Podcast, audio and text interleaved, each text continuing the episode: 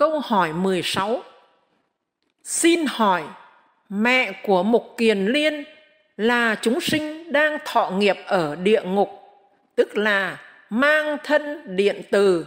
Vậy Mục Kiền Liên kéo mẹ lên bằng cách nào khi ông vẫn còn mang sắc thân tứ đại? Ngài Mục Kiền Liên kéo mẹ lên địa ngục bằng thân trung ấm điện từ của Ngài, chứ không phải bằng thân tứ đại